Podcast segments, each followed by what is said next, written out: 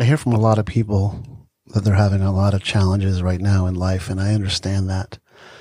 Um, and what I want to say to that is that we need challenges. We need hard times. We need uncertainty, just like the day needs night and up needs down.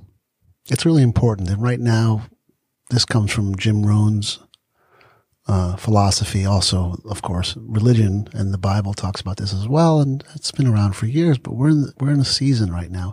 It's a spiritual season of our life. And right now, collectively, I think we're going through a very long winter, but we all know what comes after winter. After winter comes spring. So what's, what do you got to do during winter? You gotta, you gotta hunker down, right? You gotta find sanctuary and safe space, but you also have to get ready. You gotta get those seeds ready. You gotta prepare. You gotta start thinking about what you want to have happen in the spring.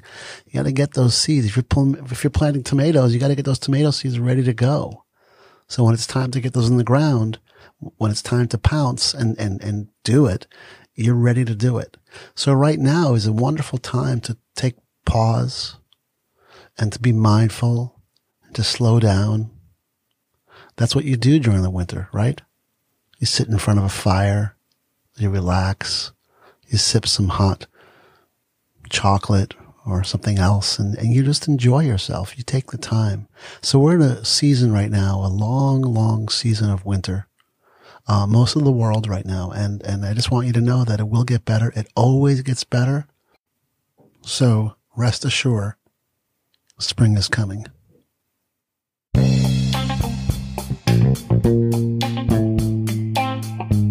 Hey, this is Jason Gardner, and thanks for listening. In the description, click on the link, and you'll get right on my calendar for a free breakthrough discovery session where we're going to find out what you really want, what's holding you back, and how we can get you there as quick as possible.